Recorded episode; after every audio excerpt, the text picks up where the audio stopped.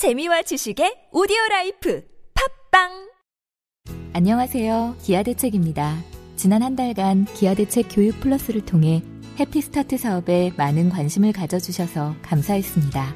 기아 대책은 굶주림을 겪는 모든 아이들과 가정, 공동체가 회복되어 또 다른 공동체를 돕는 미래를 꿈꿉니다.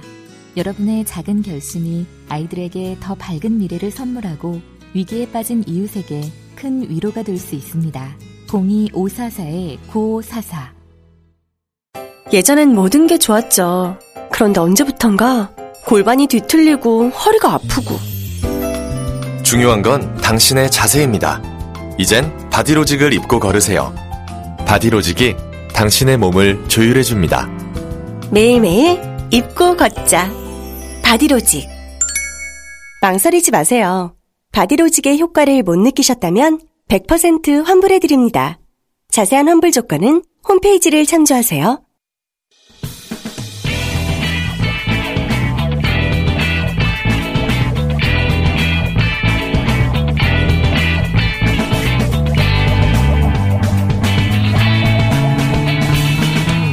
김어준의 뉴스 공장.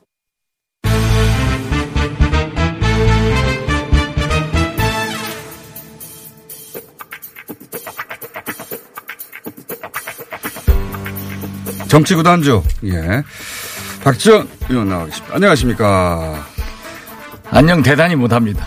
그리고 어. 또 안녕도 합니다. 안녕 못하시는 부분은 어떤 겁니까? 아니 예, 북미 정상회담 성공을 위해서 예. 트럼프 대통령과 문재인 대통령이 35분간 전화 통화했다. 전화 통화를 했잖아요. 예. 그러니까 그 북미 정상회담의 성공을 위해서 문재인 대통령이 우리가 할 역할을 하겠다. 예. 어? 예. 그것은 경제 지원을 하겠다고 하는 맡겨주면 하겠다. 맡겨주면 네, 남북. 그건 그렇게 해야 되는 거예요. 예. 그런데 당시 캐도 예. 제네바 협상에 네. 됐잖아요. 예. 캐도 할 때 우리가 70% 예.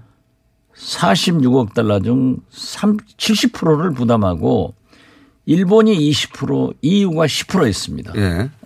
그런데 그때 당시 이 뭐라고 얘기를 했냐? 70%를 우리 정부가 부담하는 것은 손해가 아니다. 예. 이렇게 얘기했어요. 예. 그때 정부가 누구였냐고요? 그때, 아 그것도 모르면서 그때 정부가 90, 아, 시간 가니까 내가 얘기해. 그래서 진행을 잘한다니까. 예. 예. 95 그때 년이니까, 당시 예. 정부는 바로 우도, 한국당의. 전신인 예. 김영삼 정부예요. 김영삼 정부입니까? 예. 아, 그렇군요. 김영삼 정부. 김영삼 정부가 부담하는 것은 퍼주기가 아니고 예. 캐도가 이제, 이제 경수로 발전소 지원한 거죠. 그렇죠. 예. 그 후로 핵실험을 해서 지금 완전하게 핵이 예. ICBM이. 모두가 만들어진 상태에서 이 비핵화를 위해서 우리가 경제적 지원을 부담할 수도 있다. 예. 이렇게 얘기한 경제적 것을 가지고 지원도 아니고 남북 경협이죠. 그렇죠. 예. 아, 일방적으로 주는 것도 아니고. 예. 그렇게 얘기한 것을 가지고 지금 뭐 퍼주기다. 예. 이렇게 난리치는 걸 보고 진짜 내로남불 네, 끝이다. 자기가 하면은 손해가 아니고 문재인이 하면은 손해고 퍼주기다. 도대체 보시면은 김대중 노무현 문재인 정부에서 퍼준 것보다 이명 아, 김 김영삼 이명박 박근혜 정부에서 퍼준 게 훨씬 많아요. 액수로는 많습니다. 실제로. 훨씬 많아요. 비교해 보면. 예. 그래서 나는 이런 마인드를 가지고 어떻게 남북 평화를 비핵화를 얘기할 자격이 있는가? 내가 어디 그 어제 저녁 그 강연을 하는데 가서 그 원고를 일부러 SNS에 올리면서 좀 코트를 해줬는데 그건 또 오늘 아침에 안 썼더라고요. 조질 것만 쓰는 거예요. 자, 어, 캐더는 95년도에 이제 핵 대신에 경수로 발전소로 가라. 그러면서 말씀하셨듯이 한국, 어, 일본, 그리고 미국, EU 이렇게 미국은 안- 미국은 돈을 지원 안 했죠, 아예. 예. 중유 50만 배럴을 예. 중요했죠. 예. 그렇게 해서 컨소시엄을 만들었고 그게 이제 50만 톤. 예. 그 한반도 에너지 개발 기금과요. 뭐 캐도 그렇죠. 예, 캐도. 예. 그 말씀을 하신 거고 그때 훨씬 많은 액수가 갔다 그런 말씀하신 것이고 그 그리고 예. 그게 중단됐어요. 미국이 중단시켰거든요. 예. 그러니까 북한에서도 중단을 하고 5개월 후에 핵실험을 했는데 예. 이걸 갖다가서 아직도 이자 1조 5천억도 못 받았다. 아 이자. 예. 계약을 깬 사람들이 위약금을 내야 되는 거예요, 사실. 알겠습니다. 네. 그러면 이번에 북미 정상 2차 관련해서는 많은 보도가 나오고 있습니다만 그 의원님 보시기에는 합의는 어느 수준까지 될 거라고 예상하십니까? 예. 저는 큰 진전은 있습니다. 큰 진전이 있을 예, 것이다. 계속 강조했습니다만은 그러나 완전한 비핵화는 없다. 그거는 이제 최종적으로 아마도 그, 어, 재선, 재선을 좀 노리고 있으니까 트럼프 대통령이 그 시점 어딘가에 시점을 맞추겠죠. 효과를, 그렇죠. 효과를. 그러니까 그 내년이죠. 그렇게 되면. 미국의 북한의 최대 핵 전문가신 해커 박사도 예. 10년 내지 15년이 걸린다. 예. 또 최근에는 10년. 예. 예?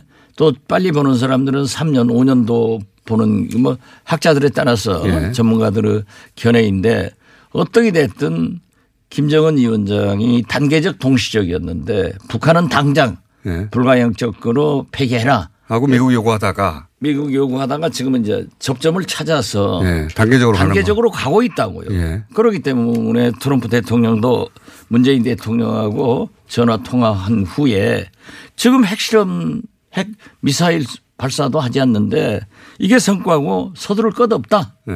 에, 그러면서 어, 김정은과 2차 만남은 회담은 성공할 것이다. 그러면서 또 만난다고 생각한다. 이렇게 긍정적으로 몰고 나가는 거예요. 예. 그래서 저는 지금 현재 그 지금까지의 대화를 보면은 본토 공격용인 ICBM은 북한에 폐기를 하고 예. 말로만 얘기했던 영변 핵시설 지금 핵, 핵 생산하고 있잖아요 핵물질을 이걸 전문가를 초청해서 폐기해 줌으로써 어, 미래의 핵이 없어지고 더 중요한 것은 북한이 중동으로 핵 수출 가능성이 굉장히 높은데 미국으로서는 만약 핵 수출이 중동까지 이루어지면 큰 문제란 말이에요. 이것이 막아질 수 있기 때문에 저는 이 선에서 김정은 위원장이 내놓아야 되고 예. 그러면 트럼프 대통령은 영변과 ICBM과 핵 확산 방지에 대한 약속. 예. 그렇죠. 예. 그렇게 감시. 예. 되면은 그런 거고. 지금 현재의 핵과 예. 과거의 핵은 지금 폐기하지 않고 있는 거예요. 예. 이것을 위해서 트럼프 대통령은 경제 제재 완화 예. 또는 에, 북미 양국이 정치적인 종전선언 예. 그리고 평양과 아, 워싱턴의 연락사무소. 연락사무소 정도는 갈 것 아닌가. 음. 이것을 갖다가서 small deal이라고 표현하더라고요. 예. 그런데 저는 이 small deal이 아니라 빅딜이죠. 이건 그. 빅딜이다. 예. 그러니까 완전한 비핵화만을 빅딜이라고 자꾸 얘기하는데 그거는 당장 이루어질 수가 없는 그건 것이고. 당장에 이루어질 수 없죠. 예. 미국도 그게 불가능하다는 걸 이미 알고 이제 단계적으로 나온 것이고. 그렇죠. 지금 말씀하신 정도만 돼도 그게 빅딜이다. 그러니까 예. 우리가 여기에서 얘기한 대로 처음부터 그랬잖아요. 모라토리움 예. 유예 단계에서 동결 신뢰가 회복되면은 완전한 비핵화가 될 것이다. 예. 트럼프 대통령은 종이와 입으로 보장을 하고 김정은 위원장은 핵시설과 핵무기를 폐기하기 때문에 만약 깨지는 데는 네. 트럼프 대통령은 안해 하고 와이스처럼 각서 찢어버리면 되고 10초도 안 걸려요. 예. 그러나 김정은 위원장은 핵시설과 핵무기를 복구하려면은 훨씬 네. 오랜 기간과 돈이 필요하기 때문에 절대 미국이 남는 장사다. 저는 그렇게 생각했는데 제가 얘기한 대로 잘 돼가니까 그것은 기분이 좋아요. 그런데 이게 너무 기대 수치를 올려가지고 완전한 비핵화를 하고 뭐 돈은 하나도 주지 말고 경제 지원 없이 핵폐기 안 됩니다. 예. 그렇게 그 뭐 기대 수준을 높인 건지 혹은 뭐 기준점을 높인 건지 해놔야 아무 어 웬만한 합의는 그 잘 안 된 것처럼 보이니까요. 일부러 그렇죠. 그렇게. 그러니까 지금 그 사실 제가 염려하는 것은 그거예요. 우리 국민이나 미국 국민이나 오피니언 리더 언론 뭐 정치인들이 당장 비핵화다 하는데 이러한 것이 굉장히 큰 진전인데 완전한 비핵화가 없기 때문에 아무것도 아닌 양.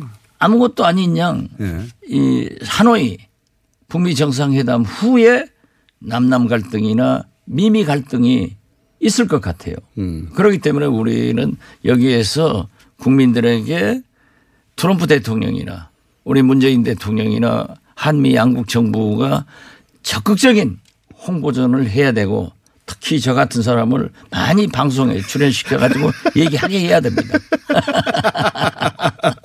아, 이게 small deal이 아니다. 예. 자꾸 예. small deal, small deal 하는데 아니 ICBM 한 개라도 폐기하면 그 자체도 큰 일인 거죠. 아, 그죠. 예. 아니 그러고 지금 트럼프 대통령 말씀이 맞지 않습니까? 우선 핵실험 안 하고 미사일 뻥뻥 쏘지 않는 것만도 우리가 얼마나 진전이죠. 예. 안정을 얻고 위협을 안 느끼고 있지 않습니까? 그러니까 small deal이라는 단어가 가진 함정이 있네요. 예. 그럼 저는 small deal 자체가 빅딜이다. 예. small deal이 아니다. 예. 지금 예상되는 것만 돼도 결코 small deal이 아니다는 말씀이시고. 그렇습니다. 예, 이거 small deal로 자꾸 어, 오래 격화- 하다 보니까 공장장도 처음으로 바른 말을 한번 하네요. 자꾸 격화시키는데 그게, 그게 프레임이니까 거기 빠지면 안 된다는 말씀하신 것이고. 자, 어, 국내 정치도 많습니다. 여러 가지. 더군다나, 어, 5.18 관련해서 자유한국당이 여전히 벗어나지 못하고 있는 것 같고요. 근데 김무성 전 대표가 그 자유한국당의 태극기 부대 예. 가 전당대회에 과도하게 개입하는 데 대해서 한마디 했고 자유한국당 내부의 의원들 몇 분이 그런 얘기 했어요. 했는데 김무성, 서청원, 이완구. 그러니까요. 그 올해 정치를 한 자유한국당의 의원들 입장에서 보기에 또 너무 오른쪽으로 가고 있고 이렇게 가면 안 된다라고 생각하는 것 같고 위기의식이 있는 것 같습니다. 그죠? 그렇습니다. 당내. 혹시 이분들하고 얘기해 보셨습니까? 최근에? 얘기는 안 해봤습니다. 안 해보셨어요? 예, 예. 얘기는 안 해봤지만은 뭐 비교적 자주 보니까 예. 아, 공감은 하고 있어요. 예. 예, 공감을 하고 있는데 특히 제가 이 탄핵에 이 뉴스공장에 나왔어도 탄핵 박근혜 탄핵의 금메달리스트는 김무성이다 하는 것을 여러 번 얘기했었는데 이번에 그걸 좀 김무성 대표가 원체 당내 분위기가 나쁘고 또 전당대회 나가면은 김무성이한테 뭐 박지원하고 이랬다 하고 공격을 하니까 그랬는지 저한테 좀 심하게 말씀했더라고요. 아, 뭐라고요? 그걸 말하면 안 되지. 내 심하게 한 것을 제가 여기서 광- 광고하면 아, 그랬다 하고 또 들으니까. 근데 아무튼 저로서는 그 김우성 대표가 그렇게 옳은 역사적인 박근혜 탄핵을 주도적으로 협력한 것을 높이 평가하는 의미에서 했는데 결과적으로 그렇게 나오니까 내가 미안하다. 했습니다. 당내에서는 그게 이제 지금 현재 상황에서 아, 비판이 그건 2%예요. 예. 이 태극기 부대가 극소수의 극우파가 지금 장악하는 것 같지만은 그걸 믿고 있는 후보는 떨어져요. 아마 그 전당대회장에 나와서 수- 뭐 태극 흔들면서 하시는 분들도 나중에 찍을 때는 황교안 찍어요. 아, 그렇게 보십니까? 네, 그래요. 예. 그럼 김진태 후보와 저는 김진태라고 안 했습니다. 예, 김진태 후보와 오세훈 후보 어, 두 사람의 2위 각축전 이런 얘기도 있는데 그렇게는 안 보시요 뭐 생각만큼의 1등에는 2등이나 3등이나 무슨 뭐 뭐 그렇긴 합니다만 55, 100보죠. 근데 그런데 황교안 후보가 워낙 앞서가는 것으로 판세가 읽히니까 이제는 2위가 누구냐 얘기를 하는 것 같은데요. 그러니까 저는 처음에 약간 주춤했습니다만은 그래도 오세훈 후보가 시대적, 국민적, 역사적 사고를 하고 있다. 그런 스탠스로 나가면은 예. 황교안 대표가 당선돼서 후보가. 당대표 하는데 예. 그냥 처음부터 대표라고 합시다. 되니까. 나는 그분 나오자마자 된다고 그랬잖아요. 안 된다고 한 분은 여기 나오신 분 중에 아무도 없었어요, 사실은. 예, 그래요. 예. 그러니까 그게 상식이 이기는 거니까. 그러면 대표 노릇 김병준 비대위원장보다 못할 거예요. 어떤 의미에서 아니 헤매잖아요. 요즘도 보면은 어? 박근혜 탄핵이 예. 뭐 절차적 하자가 있고 탄핵은 전, 그 헌법재판소 판결은 존중하나 절차에 문제가 있다. 예. 이렇게 굉장히 애매한 또 태도입니다. 탄핵을 동의하지 않는다고 그랬어요. 예, 굉장히 애매한 태도. 그 애매한 태도가 결국 죽는 거예요. 아니 보세요. 법무부 장관, 그 전에 공안부장, 어? 국무총리, 대통령 권한대행할 때 박근혜 대 탄핵 전후에 했잖아요. 예. 그럼 그때는 왜 아무 소리 안 했어요? 그때는 아마 그런 탄핵 때문에 내가 계속 듣게 대통령 될 권한대행. 되니까 그랬나? 예. 그럼 말도 안 되죠. 그러니까 그런 얘기에서 반시대적, 반역사적, 반사법적 견해를 가지고 아니 국회에서 의결됐는데 공식적으로 의결된 절차적 그만큼 합법적인 게 어디 있어요. 또 헌법재판소에서 한국당 의원이 법사위원장이기 때문에 그분이 검사 역할을 해서 헌법재판관들이 의결을 저 판결을 했는데 그걸 동의하지 못한다고 하면은 네. 이건 법무부 장관도 국무총리도 대통령 권한대행도 말할 때는 말하지 못하고 눈치 보고 앉았다가 사또 지나간 다음에 나팔 불고 버스 지나간 다음에 손 흔들면서 틀렸어 하는 것은 애들도 할짓 아니에요. 그냥 뻔한 거예요 그 사람. 이그 박근혜 전 대통령 혹은 탄핵에 대한 태도를 어떻게 정해야 될지 굉장히 곤혹스러운 것 같습니다. 황교안 후보가 아 그러니까 표심을 양쪽 모두로부터 얻고 그렇죠. 싶어가지고. 아무리 정치인이 표를 먹고 사는 동물이라고 하지만은 그래도 소신은 소신껏대로 해야죠. 타협할 걸 타협해야죠. 이게 계속 공격 포인트가 되겠죠. 나중에 아, 공격 되면. 포인트 되죠. 또 뭐 군대 안 갔다 어쨌다 이런 게 다 되는 거죠. 그러니까 저는 군대도 갔다 왔는데 왜 대통령 후보가 안 되는지 모르겠어요. 아니 그러면 어, 기회가 온다면 아직도 도전해 보실 생각이 있으신 거죠? 예. 많습니다. 많습니다. 많습니다. 예. 기회를 누가 안 주는 건가요? 아니면 아니 정치인은 자기가 기회를 싶어서 나가는 거예요. 예. 물론 주위에서 추대도 되지만은 그럼 앞으로 한 그런데 추대하는 사람도 3년 반 후에 많아지고 있고 많아지고 생각도 많아지고 있고 주변 가족들이 이렇게 예. 반대하던 우리 집사람은 갖고 그래서 주변에서 말릴 사람이 없어져 가지고 한번 해보시려고요. 도전을. 상당히 접근하고 있습니다. 상당히 접근하고 있습니다. 왜 웃어요? 처음 밝히시는 것 같아요. 그 대권 도전 의지를 아니 그런데 왜 웃어요? 아니 즐거워서요. 즐거우세요? 아, 좋습니다. 그러면 확실한 에, 발표를 하겠습니다. 박지원 대통령 후보 선거대책위원장 김어준 공장장. 자, 황교안 그 후보는 어쨌든 앞으로 이걸 계속 안고 가야 될 텐데 아, 부담이죠. 예, 정답이 없는 상황에서 이게 그 OX에서 세, 세모를 선택하고 싶다고 말했던 자체가 아, 이 과연 이 줄타기가 잘 될지 모르겠습니다. 예, 앞으로도. 그건 명확한 역사적 사실에 대해서는 견해를 발표해야 돼요. 아니 그 저 문재인 대통령께서 5.18 부상자 동지회 회장 등 제가 네. 전부 잘 아시는 분들이에요. 그분들을 초청해서 청와대에서 말씀을 잘 하시더라고요. 문재인 대통령 취임하시고 5.18 기념식에 가셔서 얼마나 극적인 네. 제가 이 방송에서도 나와서 그랬을 겁니다. 나도 눈물 흘리더라. 그 행사는 정말 굉장히 상징적인 그렇죠. 행사였습니다. 예. 그러한 때 모든 국민이 공감을 하고 다 알고 있는 사실을 광주 정신을 잇는 정부가 되겠다고 어, 했으니까요. 그런데 아 예. 그분들을 괴물이라고 했는데 네. 나는 그 사이에 제가 안 만난 사이에 괴물 된다 했나 보더니 대통령 만나는 자리에 보니까 다 잘생기고 아주 좋으신 분들이더라고요. 괴물은 그냥 말한 사람이 괴물이지 뭐. 자, 손학규 대표가 정계 개편의 키를 쥐고 있다고 계속 말씀하셨는데 여전히 유효합니까? 여전히 유효합니다. 지금 손학규 대표가 어떻게 됐든지 바른 미래당을 잘 끌고, 끌고 가려고 하는 것은 당 대표로서 당, 당연한 거예요. 당연한 거죠. 네. 역지사지에서 제가 현재 바른 미래당 대표를 하더라도 손학규 대표하고 똑같은 얘기를 할 거예요. 예. 그렇지만은 거기는 기름과 물이 섞인 당이에요. 네. 그 한국 정치에서 가장 중요한 것은 분단 국가이고 그렇기 때문에 정체성입니다. 정체성이 맞지 않으면은 함께 갈 수가 없는 거예요. 결국은 바른당 그 출신과 국민의당 출신들이 섞일 수 없을 것이다. 그렇죠. 예. 결국은 헤어지게 돼 있는데 네. 그 키는 손학규 대표가 지고 있다. 그렇습니다. 오늘 재밌는 얘기인데요. 오늘 부산 한진해운에서 예.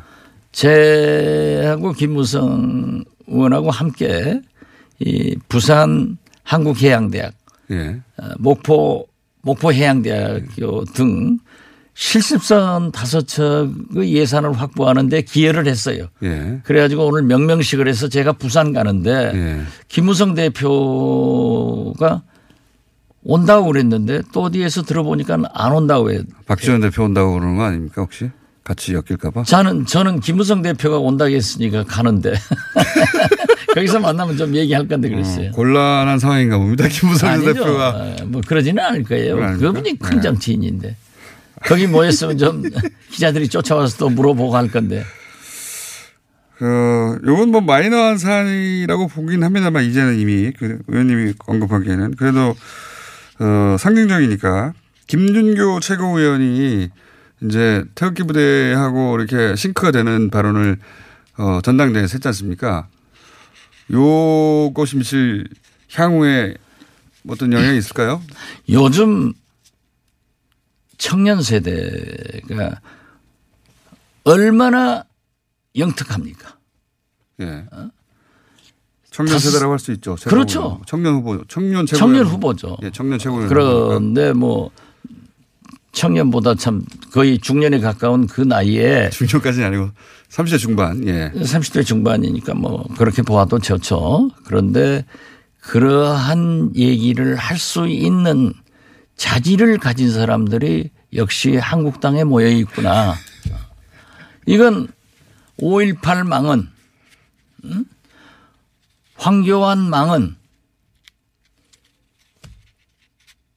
그분 망은 저 망언으로 완전히 점철돼서 거기다가 박근혜 망령이 돌아다니고 그렇기 때문에 전당대회는 참 망쳐가는구나. 예. 원하는 만큼의 컨벤션 효과를 못 내고 있는 건 분명한 것 같습니다. 아, 분명한 게 아니라 하나도 안 나오죠. 뭐. 오히려 지금 현재 지지도가 올라가다가 전당대회 하면서 떨어졌잖아요. 예. 그리고 모든 망언 시리즈가 나오는 거예요.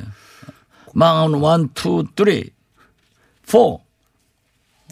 그러니까요. 이거 이런 걸난 예상하지는 않았을 텐데. 자유한국당도. 의원 얘기는 안 했어요. 알겠습니다. 어, 김진태 후보에 대해서는 아무 언급도 없었다라고 정리하고 끝내겠습니다. 네. 근데 꼭 그렇게 해 주세요. 알겠습니다. 그 김진태 의원하고 시비가 붙으면 아주 고, 곤혹스러운가 보죠. 제가 싸우면 손해죠. 나 떨고 있습니다. 여기까지 하겠습니다. 민주평화당 박지원 의원이었습니다. 감사합니다. 예, 감사합니다. 안녕하세요. 부총리 겸 교육부 장관 유은혜입니다. 교육부는 먼저 사회로 진출하는 고등학생들을 위해 좋은 고졸 일자리를 늘리고 취업의 길을 넓히겠습니다. 그리고 고등학교 졸업 후 바로 취업을 하더라도 원할 때 공부할 수 있도록 돕고자 합니다. 우리 아이들이 학벌 중심의 입시 경쟁에서 벗어나 다양한 능력과 꿈을 키우고 취업 후에도 소외되거나 차별받지 않도록 여러분도 함께 응원해 주세요. 이 캠페인은 교육부와 한국직업능력개발원이 함께합니다. 민수 엄마, 우리의 피부 때문에 고민이야. 밤새 잠도 못 자고 긁어 피가 나도록 긁는다고. 밤마다 자기 몸에 긁어대는 아이 때문에 속상하시죠? 문제는 긁으면 긁을수록 더 긁고 싶다는 건데요. 미친 듯이 가려울 때는 긁지 말고 글루타셀을 뿌려보세요. 특허받은 바이오테크 글루타셀 스프레이로 긁지 않는 편안한 밤을 보내세요. 긁지 말고 뿌리세요, 글루타셀.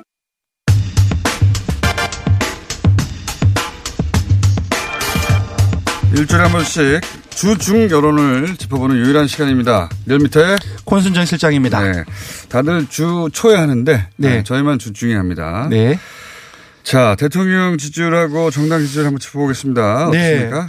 요번에는 어떻게 다 올랐습니다. 네, 근데 이제 전체적으로. 중도층이 눈에 사실상 중도층이 눈에 많이 보이는데요. 이 부분 네. 좀 설명해 드리겠습니다. 일단 대통령 지지율이 0.1% 포인트 상승했습니다. 49.9%이고 그게 그거네요. 예. 네. 부정평가도 0.4% 포인트 올라서 44.4%인데요. 3주째 이제 50% 아, 50%선 육박해서 보합세가 지속되어 있습니다. 하네요. 50%에서 1% 올라가거나 1% 떨어지거나 왔다. 예, 정당 지지도도 먼저 쭉 한번 불러 드리겠습니다. 아, 민주당 역시 0.3%포인트 상, 죄송합니다. 상승해서 40.6%가 나왔고요. 3주째 완만한 오름세입니다. 그리고 한국당은 한 주 만에 반등하며 회복 양상을 보였는데요. 1.1%포인트 상승해서 26.3%입니다. 어, 바른정당 역시 1, 어, 1%포인트 상승해서 7%. 그리고 정의당은 0.1%포인트 하락했습니다. 행보죠. 6.9%이고요. 평화당은 3.4%. 그리고 무당층은 2.6%포인트가 줄어들은 14.5%입니다. 네. 알겠습니다. 대통령 지지율부터 한번 보죠. 대통령 지지율의 최근 추세를 보려면 이제 화요일 수련을 봐야 되는데 그렇습니다. 화요일 어떻습니까? 화요일 날은 49.2%로 올랐고요. 월요일 날에 48.2%로 내렸습니다. 예. 좀 다양한 이제 어, 요인들이 있는데요. 뭐 예. 인터넷 금리라든지 뭐 아이돌 외모 지침이라든지 다양한 이제 경제 민생 불안 보도도 있었고요. 예. 부정적인 보도 월요일 예. 이때부터 보수 야당과 일부 언론의 환경부 이른바 블랙리스트 블랙리스트가 이게 맞느냐 논란이 되고 있는데 공세가 본격화되었고요. 이렇게 이런 영향들이 좀 월요일 날에 48.2%로 내린데 주요한 요인이 아닐까 싶고요. 그 이후 화요일 날은 49.2% 예. 그리고 어제 20일에는 51.6%까지 올랐습니다. 그 지난 몇 주간 거의 유사한 양상이네요. 주말에 여러 가지 보도가 쏟아지고 월요일에 좀 네네. 떨어졌다가 네네. 화수에 다시 회복하고 이런 양상이 반복되어서 50% 선에서 왔다 갔다 한다 계속해서. 네, 주요하게 봐야 될 것은 중도층입니다. 사실 11월 2주차 한 두 달 전이죠. 그때 음. 한50% 초반을 기록한 이후에 두 달 동안 계속 40%대로 떨어졌고 어떨 때는 중도층. 40%대 초 중반까지 떨어졌는데 중도층에서 52%를 어 52%로 올라서 50% 선을 회복을 했고요. 반면 한국당은 아까 말씀드렸던 것처럼 26.3%로 회복 양상을 보였잖아요. 이것이 네. 사실 뭐 종편을 중심으로 해서 당 대표 후보 TV 토론은 이어졌고 그- 컨벤션 효과이긴 한데 컨벤션 그러니까 노출 대비 컨벤션 효과로는 너무 적습니다 지금. 네, 이제 그 그렇죠. 소위 어, 극우화 논란 때문에 여기 네. 1%대에서 묶인 게 아닌가 싶은데. 아무래도 뭐 저 단계 대통령 그런 어떤 막말 논란도 있었고, 음. 그러니까 어 전당대 그. 그 컨벤션 아 어떤 어떤 언론 노출이 계속 어, 지속되고 있기 때문에 저, 저 같은 경우는 이번엔 좀 상승하지 않을까 싶었는데 네, 상승폭 그- 자체가 조금 줄어드는 부분들이 있습니다. 그래서 노출 대비 사실 지금이 최대의 효과를 누릴 타이밍인데 예, 그 예. 효과를 충분히 못 누리고 그래서 다시. 돌아가면 중도층 말씀을 계속 드렸는데 사실 한국당 같은 경우는 내년 총선 대선이 남아 있기 때문에 중도층 중도 확장이 가장 큰 과제입니다. 그렇죠. 근데 이제 아까 이제 대통령이라든지 민주당 역시 이제 중도층의 상당폭 어, 그, 어, 그 결집을 했는데요. 한국당 같은 경우는 어, 떨어졌습니다. 그러니까 아, 24% 한국당은 20%로 떨어졌고요. 보수층의 결집은 있는데 중도층은 떨어져 나갔다. 예, 최근에는 민주당과 한국당이 10% 중도층에 서 10% 포인트 내로 좁혀졌거든요. 그런데 이번에. 어제 기준으로는 아 이번 주중 기준으로는 어 지금 한국당이 20% 그리고 어 민주당이 43%로 다시 double score로 다시 벌어졌습니다. 이게 이제 그 소위 태극기 부대 효과가 그렇습니다. 그, 그 태극기 부대 효과와 컨벤션 효과가 끌어올린 면이 조금이라도 있다면 네. 어, 반면에 그거 그 상승을 막는 게 네, 네. 지금 그 극우 효과다. 예. 아무래도 중도층 같은 경우는. 예. 합리 중도층 같은 경우는 합리적으로 바라보는 시- 그 바라보는 어 사안에 대해서 합리적으로 바라보는 시각이 막 강한데요. 이제 음. 막말 논란이라든지 5.18 망 이런 부분들은 사회적으로 합의가 된 부분들 같은 경우는 상당히 좀 반감을 가지고 있다고 볼 수 있겠죠. 자유한국당의 딜레마예요, 사실은. 네. 왜냐하면 태극기 부대도 포용해야 네네. 핵심 지지 기반. 네네. 네. 뭐 지금 한 표가 아쉬운 거니까 정치는 원래 항상. 맞습니다. 네. 예. 포용해야 하는데 그러자니 중도층이 떨어져 나가고 네네. 중도층을 포용하려고 하니 태극기 부대에 네네. 반발이 심하고 네네. 이 딜레마가 앞으로 계속될 것 같은데. 그렇습니다. 저 현안에 남아서 이제 넘어가야 되지 않을까요? 네. 자 마지막. 예, 이번 주준조사는 TBS 의뢰로 리얼미터가 2월 18일부터 20일까지 사흘 동안 전국 19세 이상 1,514명을 대상으로 했습니다. 이후 무슨 전화 면접 자동응답 방식을 실시했고 표본 오차는 95% 신뢰 수준 플러스 마이너스 2.5% 포인트, 응답률은 5.1%였는데요. 이번 현안은 그래서 태극기 부대에서 지금 상당한? 논란이 네. 되고 있습니다. 합동 연설에서 어떤 전체 부처적인 분위기라든지 음. 그, 어, 막말이 그쪽에서 나오고 뭐 김병준 비대위원장에도 어떤 어떤 욕을 하고 비난하고 그런 것도 너무. 많아요 이게. 그래서 예. 뭐 어떤 뭐 어떤 진보적이라든지 보수적이나 뭐 어떤 어떤 이, 어, 언론 프레임 어그 언론사에서도 지금 태극기 부대에 대해서 어떤 많은 어떤 어 비판을 제기하고 있는데요. 그래서 과연 이제 한국당이 이러한 태극기 부대에 어떤 입장을 취해야 되는지. 아, 그러니까 태극기 부대로 인한 논란들이 계속 보도되고 있는데 예, 예. 한국당이 이 태극기 부대에 대해서 어떤 입장을 취해야 하느냐? 예, 그래서 라는 일반 여론을 예, 어느. 정도 문제 있지만 포용해야 된다. 예. 그리고 단절해야 된다. 아, 그러니까 이 태극기 예, 부대에 대해서 간명화시켜서 물어봤는데요. 문제가 좀 예. 있어도 포용하자. 맞습니다. 아니다. 이 문제가 크니까 자유한국당은 단절해야 된다. 그렇습니다. 일반 여론조사 결과 굉장히 궁금한데 어떻습니까? 예, 단절해야 한다는 여론의 58%가 나왔고요. 아, 포용해야 한다는 여론이 26%가 나왔습니다. 그러니까 단절 여론이 포용 여론보다 두 배 이상 높습니다. 이게 포용해야 된다가 사실은 한국당 지지 코어층이라고 봐야 되는데 26%가. 맞습니다. 자세히 보면 거의 대부분의 지역 연령, 이념, 성향, 정당 지지층에서 단절해야 되는데 여론이 대다수나 우세인데요. 지금 이 부분들은 좀 잘 봐야 됩니다. 이게 태극기 부대 이 부분들은 사실상 의 한국당의 중도 확장성 그리고 지금 보수 통합이 잘 안 되고 있긴 하지만 이제 앞으로 선거를 놔두고 보수 통합 얘기를 어가 나올 텐데요. 이 두 가지 이슈를 두고 이게 태, 한국 아, 태극기 부대에 대한 입장 이 부분들이 상당히 많이 영향을 미칩니다. 여기에서는 중도층의 입장 그리고 한국당 지지층 입장이 상당히 중요한데 중도층의 입장은 단절해야 된다는 여론이 상당히 높습니다. 66%가 나왔고요. 포용해야 된다는 여론은 19% 정도에 불과합니다. 이 반면 중도층에서 이렇게 표의 확장성 얘기를 오세훈 후보는 계속 하는 것이고. 그렇습니다. 네. 중도층은 중도층의 입장에서 봤을 때는 포용을 포용보다는 단절해야 된다는 여론은 상당히 대다수인 거죠. 근데 네. 반면 지금 한국당을 지지, 지지 하고 있는 사람들은 음. 포용 여론이 65%고요. 단절 여론은 14%에 불과합니다. 음. 그리고 어또 하나의 그 한- 한국당의 핵심 지지층 하나인 보수층도 어 포용해야 된다는 것이 53%입니다. 그러니까 기본적으로 중도층이 이렇게 나왔기 때문에 부대가 단절하는 것이 한국당 중도층 어, 확장에 대해서는 그러니까 유리한데 자당 지지층 자체가 이런 입- 반대된 입장을 가지고 있기 때문에 누가 당권을 잡더라도 사실상 단절하기는 어려운 부분들이 있다는 거죠. 굉장히 고민되겠네요. 예. 네. 또 하나 이제 보수 통합 이제 이슈와 관련해서 말씀을 드리면 바른미래당 지지층은 단절 여론이 상당히 높습니다. 거의 70%입니다. 69%가 났고요. 포용 여론은 10%에 불과했거든요. 그러니까 자유한국당 지지층하고 바른미래당 지지층이 완전히 산망된 태극 부대는 입장을 가지고 있기 때문에 이 또한 어이 앞으로 보수 통합 논의에서도 상당히 어려움이 예상됩니다. 이게 이제 집토끼, 산토끼로 표현을 많이 하는데 네.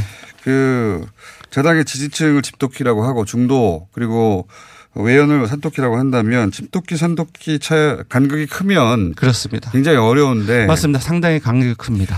그래서 제가 우리 정치사에서 이렇게 집토끼, 산토끼 간격이 이렇게 큰 적이 있었나 네네. 싶을 정도로 이게 핫한 뜨거운 감자예요. 네네. 태극기 부대가 태극기 부대를 외면할 수 없는데 네. 그런데 태극기 부대를 안고 가면 중도층이 안 온다. 그렇습니다. 이 딜레마 지금 데이터는 그것을 말해주고 있습니다. 이 네. 딜레마를 자유한국당이 어떻게 해결하느냐가 남은 총선까지 큰 과제가 되지 않겠나 그런 여론조사 결과네요. 네.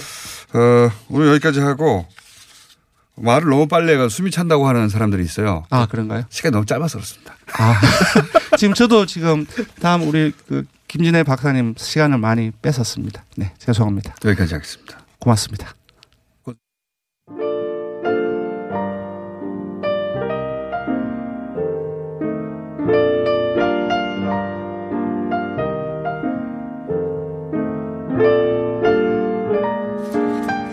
불친절한에서 오늘은 도울 김영호 선생님에 대한 문자가 너무 많이 왔네요. 예, 아슬아슬합니다.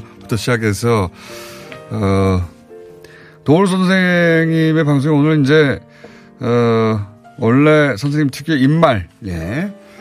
아, 아주 드라마틱합니다. 입말이.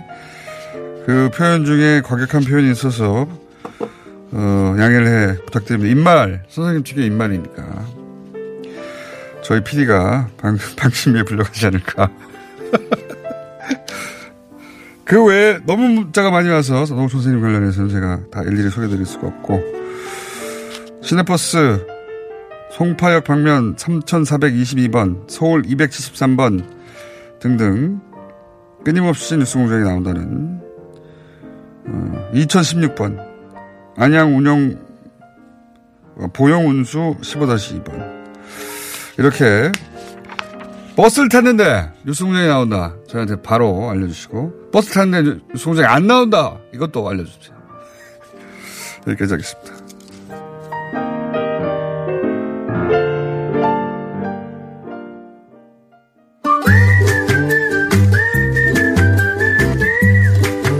지난주 한 주 건너뛰었습니다. 네. 김재룡 박사님 나오셨습니다. 네, 죄송합니다. 네, 네. 나오니까 개인- 좋네요.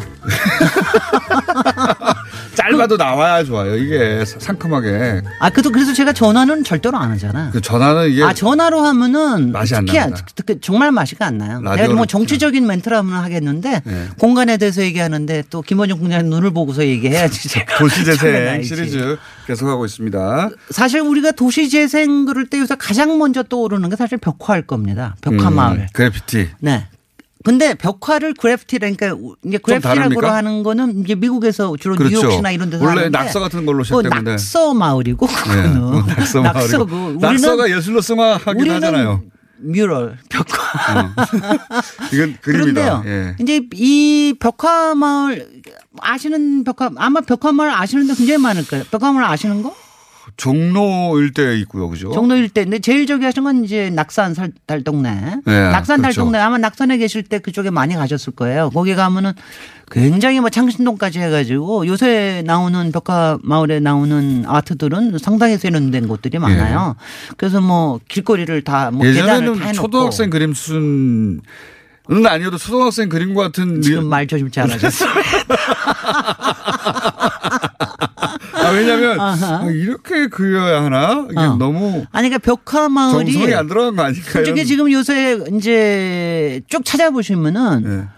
벽화 마을이 아마 전국에 유명한 데만 한 40군데 정도 돼요. 아, 그 정도로 많아요. 많아요? 그러니까 네. 이게 애당초 시작한 거는 이제 통영의 동피랑 마을에서 시작을 했는데 그러니까 동피랑 마을 시작할 때만 하더라도 그거는 주민들이 모, 모여서 이걸 했어요. 그리고 음. 이거는 동네를 자꾸 허물어뜨리려고 그러니까 이거 우리 음. 보존하게 하기 위한 일종의 하나의 수- 자구책이었습니다. 음. 그래가지고 시작을 했는데 이게 이제 히트를 친 거예요. 음. 그러면 거기에 관광으로도 재탄생을 했고 어, 굉장히 호응이 좋았습니다. 네. 그러다 보니까 그 다음에 도시재생을 하면서 이제 벽화마을을 많이 만들기 시작을 하는데 제가 사실 오늘 얘기하고자 하는 거는 벽화마을이 얼마나 이쁘고 아름답고 이런 얘기는 제가 안 할게요. 네. 그거는 술- 솔직히 가면은 정말 좋습니다.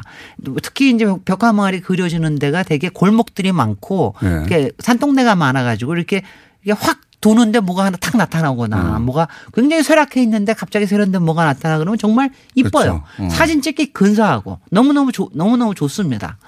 그런데 이제 문제점들을 저는 좀 얘기를 하려고 제가 사실은 다음 주 얘기하기 위해서 오늘 얘기를 하는 건데 문제점들을 먼저 좀 얘기를 하고 싶어요. 어, 저- 첫 번째는 우리 김원중 공장장이 시작한 거. 너무 그 초등학교 그러니까요. 아, 등, 등 초등학교 뭐 등 등교하는 길 같다. 그러니까 키치 어떤 거는 키치라고 받아들일 수도 있는데 어떤 거는 아 이게 이렇게 정성이 안 들어가가지고 이게 아니 그러니까 우리 옛날에 취향인가? 사실 벽화를 그렸던 뭐. 데가 우리 관제 벽화 같은 거 많이 그리지 않았습니까? 예, 왜 예, 예, 육교에다 맞습니다. 그리고 포스터 막 같은 그림들. 예. 막꽃 그리고 막 이러던 운동 거 느낌. 새마을 운동 느낌. 예. 근데 그러다가 사실은 이게 오다 보니까 약간은 초, 초기한 것들이 그런 게 지금도 그런 게 좀 있습니다. 네. 그러니까 너무 아기자기하고 그다음에 너무 촌스러워요. 동요적이고 그러니까요. 너무 생활적이다. 근데 이거는 다 좋은 건데 네. 근데 이제 좀, 아, 좀 조금 안타까운 건 뭐냐면은 우리가 아는 그 가령 그래피티 네. 아트라든가 이런 거 같은 거는 사실은 상당히 그 사회 저항적인 게 있지 않습니까? 네. 그리고 굉장히 유명한 가령 멕시코의 벽화 운동이라든가 이런 거는 예술성이 있어요, 그 안에. 예술성이 있거든요. 예. 그리고 요새도 외국에서 아티스트들이 이렇게 만들어내는 벽화를 보면은 네. 깜짝깜짝 놀라는 게 많습니다. 그건 해외 토픽에도 나올 수준의 네. 근데 예, 우리는 멋진 그림들이 있는데 우리는 좀 너무 아기자기하게 꾸미는 게 있다. 근데 그 이유가 뭘까? 이게 두 이유가 번째입니다. 뭡니까? 이두 번째가 이제 두 번째가 제가 걱정하는 게 이게 너무 관제화되고 있어요. 아. 그러니까 초기에는 예. 뭐 일부 뭐 돈을 좀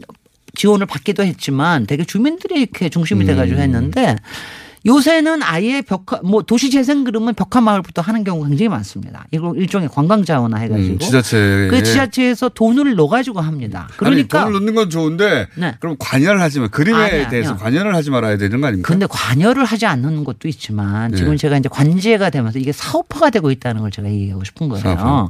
근데 일단은 어 물론 이제 여기에도 아티스트들이 다 들어가고 그러지만 네. 요새는 벽화 사업을 아예 이렇게 맞는 업체들도 굉장히 많이 생겼어요. 그러니까 이게 그러니까 매너리즘에 빠져 있는 아, 거죠. 딴 데서. 딴 데서 괜찮은 데 있으면 여기도 그냥 그런 대로 하든가 뭐 이런 게 있어요. 그러니까 음, 이제 포장지 만들듯이 한다. 뭐, 아, 뭐, 그렇게까지. 왜, 상업적으로. 왜 이렇게, 가, 왜 이렇게.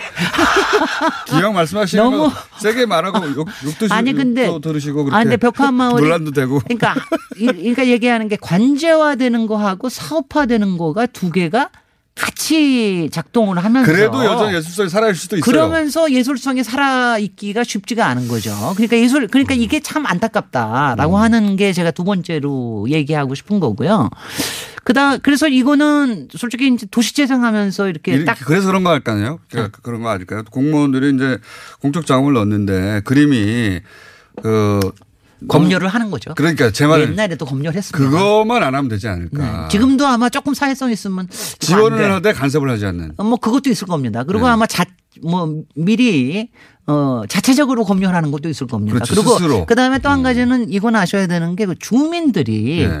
이거를 이렇게 꼭 반기기만 하는 건 아니기 때문에 거기서 네. 주민들의 정서가 좀 이렇게 가깝게 갈 수 있는 거를 많이 하는 경우가 많거든요. 그러니까 너- 음. 그러니까 사회성이라든가 역사성이라든가 이런 거보다는 좀 그런 게 좀 있어요.